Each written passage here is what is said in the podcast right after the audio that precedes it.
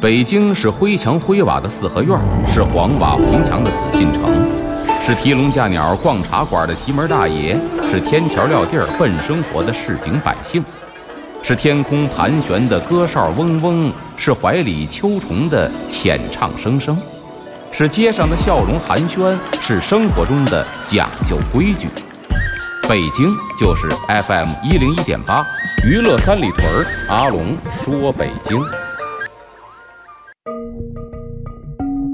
据传说，北海的白塔镇海眼；据传说，北京曾是八臂哪吒城；据传说，北新桥的水井锁蛟龙；据传说，高粱赶水把命送；据传说，故宫的角楼是鲁班修。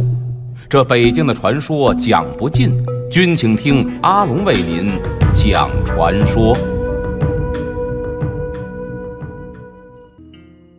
欢迎回来，这里是娱乐三里屯之阿龙说北京，我是王小宁。大家好，我是阿龙。下边呢，咱说的这个丝啊，叫做堕胎落子丝，还有这个较量丝，这是两个丝。因为呢，这个东西面里有的丝啊，它是共用一个房间的啊。这俩丝。首先说呢，这古人认为啊，这堕胎是有伤身体的啊。他这个丝呢，就是在告诫妇女们：第一，就是严守贞操。因为古代很多去堕胎的这个妇女，是因为什么呢？不是因为超出来了是男孩是女孩不想要，而是什么呢？行下苟且之事，无脸见人，所以。要去干这个事情，而且据记载，以前的这个法律里边还有这个什么呢？规定就是你这个医馆大夫如果帮他干这个事儿的话，这也算是犯法哦。所以当然很多大夫不敢去接这个事情。哎，那么呢，还有一个呢，就是这说的嘛，以免伤风败俗。另外一个说这个也是伤害身体的事情，所以呢，劝慰大家不要干。第三点，这也是一种杀生。哎，这是古人基于这三点劝慰不要这么去干。那么说这个这个堕胎落子司呢，这个神像啊，如果去看的话，是一个年轻英俊的这么一个美男子。但是呢，说掌管这个司的是一个女神，这女神呢叫做龙吉公主。说那个美男子呢是她丈夫，叫做洪锦。哎，这故事是这样的：说这夫妻二人呢结婚之后，很想要个孩子，可惜呢始终是没如愿。哎，这一点你还别说。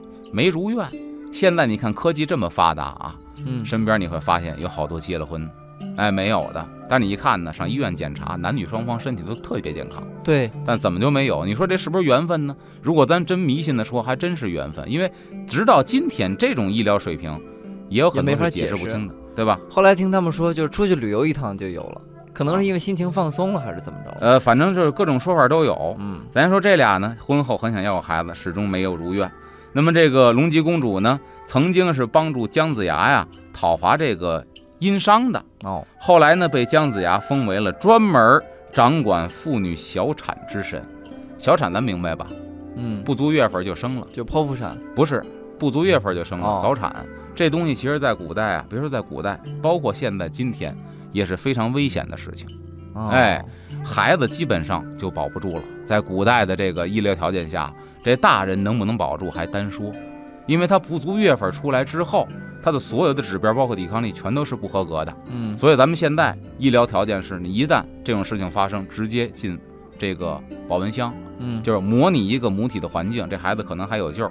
以前没有这个设备，所以基本上就报废了。这孩子，哦，这是很可怕的一个事情。所以呢，姜子牙专门封他掌管这个小产。那么龙吉呢，这人是为人谦和，从来不愿意抛头露面。所以呢，坐在这个神台上的神像啊，是按照她丈夫的这个模样给塑造的。说过去呢，如果这个妇女啊结婚很久了，但是呢没怀孕，就得呀给这个堕胎神呢献一块小红布。哎，说这样呢就有可能怀孕了。你看那个时候啊，说这个妇女同志结婚不怀孕，特别特别的苦恼。这苦恼在哪儿呢？在于婆家的这个眼光啊，压力。因为那个时候啊，说实话，男女地位是不平等的，甚至于说这个女人进门之后啊，说在古代啊，你的职责就是繁衍子嗣。如果你没有繁衍子嗣的能力，这很难保全。第一是地位，第二呢，很可能就被休了。对，然后那我还听他说是什么，就是说以前人不特别讲究孝顺嘛，嗯，说不孝顺最严重的一个就是没有后代。对呀，呃，无后为大啊，所以说这也是非常要命的事情。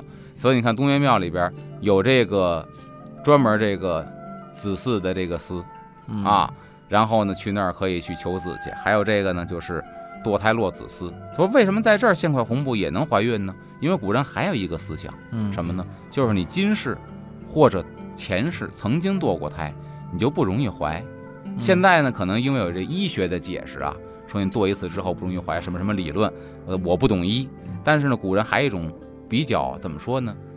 封建或迷信的思想，认为呢，你伤害过一个之后，你的福就会变薄，然后你再怀就不容易。所以他来这儿呢，献这个，说这样呢可以怀了。那么龙吉呢，还监管着妇女的贞操啊，说这个旧的这个。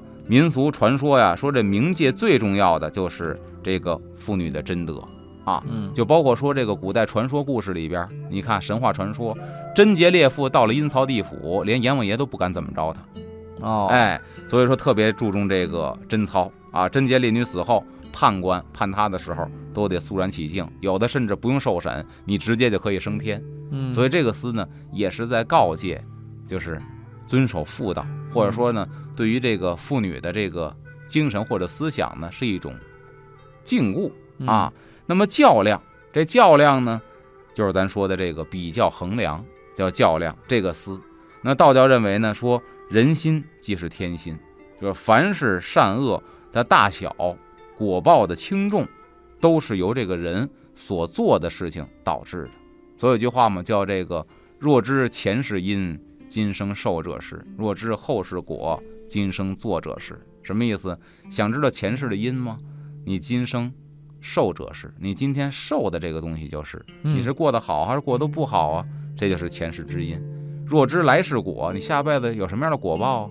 今生作者是，你下辈子过什么样生活呀？看你现在做些什么事情啊？这是古人的一个思想，就是他们所谓的因果的思想啊。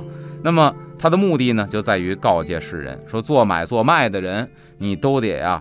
恪守这公平贸易的原则，不要昧着良心缺斤短两，包括掺假得这个不义之财。相传呢，这个司的这个神呢，又叫做这个天平使者。这个人呢，叫做张，姓张，叫不良，叫张不良。说这个人呢，天生是一副好眼力，甭管什么东西，只要拿眼这么一搭，就知道多沉，就知道多长多短。后来呢，为了帮助大家。说这个人呢，发明了尺子，发明了这个天平，也就是咱们说的秤。于是乎呢，被封为了这个司的神。你说这个人让我想起了你以前讲的一个北京市的一个人，叫做张炳贵。张炳贵，对，那是一抓准，那是劳模。嗯，这个是东岳庙里的一个司里边的一个神。当然，以前的人对这个是特别的痛恨啊。比方说，以前咱说半斤八两，那一斤呢？二八一十六就是十六两，对，所以呢，它这十六两有讲究，说那个秤那秤杆上得有十六两吗？得有十六个星啊，对吧？就是那个刻度啊。他说这个北斗七星加南斗六星是多少呢？七六一十三。然后呢，后边三个星呢就是福禄寿，所以他是在警示你，你缺一个呢就缺福了，你缺俩呢就缺禄了，你缺仨呢就折寿了。所以在警示你不要在这个。刻度上给人家玩这猫腻啊，缺斤短两。现在呢，好些个不法商贩什么呢，在刻度上不光是缺斤短两，而且那种昧良心呢，你想象不到。前两天呢，看了一新闻，特别的逗，卖调料，你想象不到。调料，这调料孜然都知道吧？嗯，撒这个羊肉串的，孜然里边掺鸡饲料啊。说这个孜然那粒儿啊，和那鸡饲料那粒儿大小是一样，颜色一样。说好像孜然呢是带棱的，那鸡饲料是不带棱的，但是得拿放大镜你看得出来，掺的一堆孜然多小啊，你根本看不出来。这是一个，还有一种呢卖粗粮的，卖什么呢？夏天祛湿，咱熬点什么呀？薏仁汤啊，薏米，薏米，这薏米是白的，对呀，对吧？挺小，有的大薏米，薏米里边能掺什么呢？那能掺？你想象不到，咱夏天呢，老北京，我不知道你那儿有没有，夏天穿帘子用一种草珠子。不知道你见过没见过？老北京夏天拿草珠子穿帘子，哎，当门帘使，防苍蝇的。这草珠子长大了，跟手串似的啊，跟帘子那珠似的。它小的时候，你就把它摘下来，跟那薏米是一模一样，掺在薏米堆里头。呼，当时呢，人家给我拿了一包薏米，拿了一包草珠子，我看半天，我不知道谁是谁。后来请教专家说，草珠子跟这薏米一块熬粥，对人有害处没害处呢？专家说，草珠子熬粥啊，倒是没害处，嗯，不会吃坏了人，但是它没有任何的药用价值。像这个薏米是祛湿的，它没有任何这个价值，所以掺在一块呢，完全为了滥竽充数压分量。哎，少卖一米，多卖草珠子，赚这个钱。所以现在好多有这个商人呢，这心黑的，你都无法想象。所以按照古代来说，这帮人呢，就得进那个恶生司去受报去。嗯，所以你看现在呢，虽然说我们不提倡封建迷信了，但是呢，在道德上没有约束的人呢，你会发现更加的可怕。对，哎，这是今儿给大家讲的北京的传说故事。那么今儿呢，咱们就先聊到这儿了。好，感谢阿龙带来的本期内容，我们下期节目再见。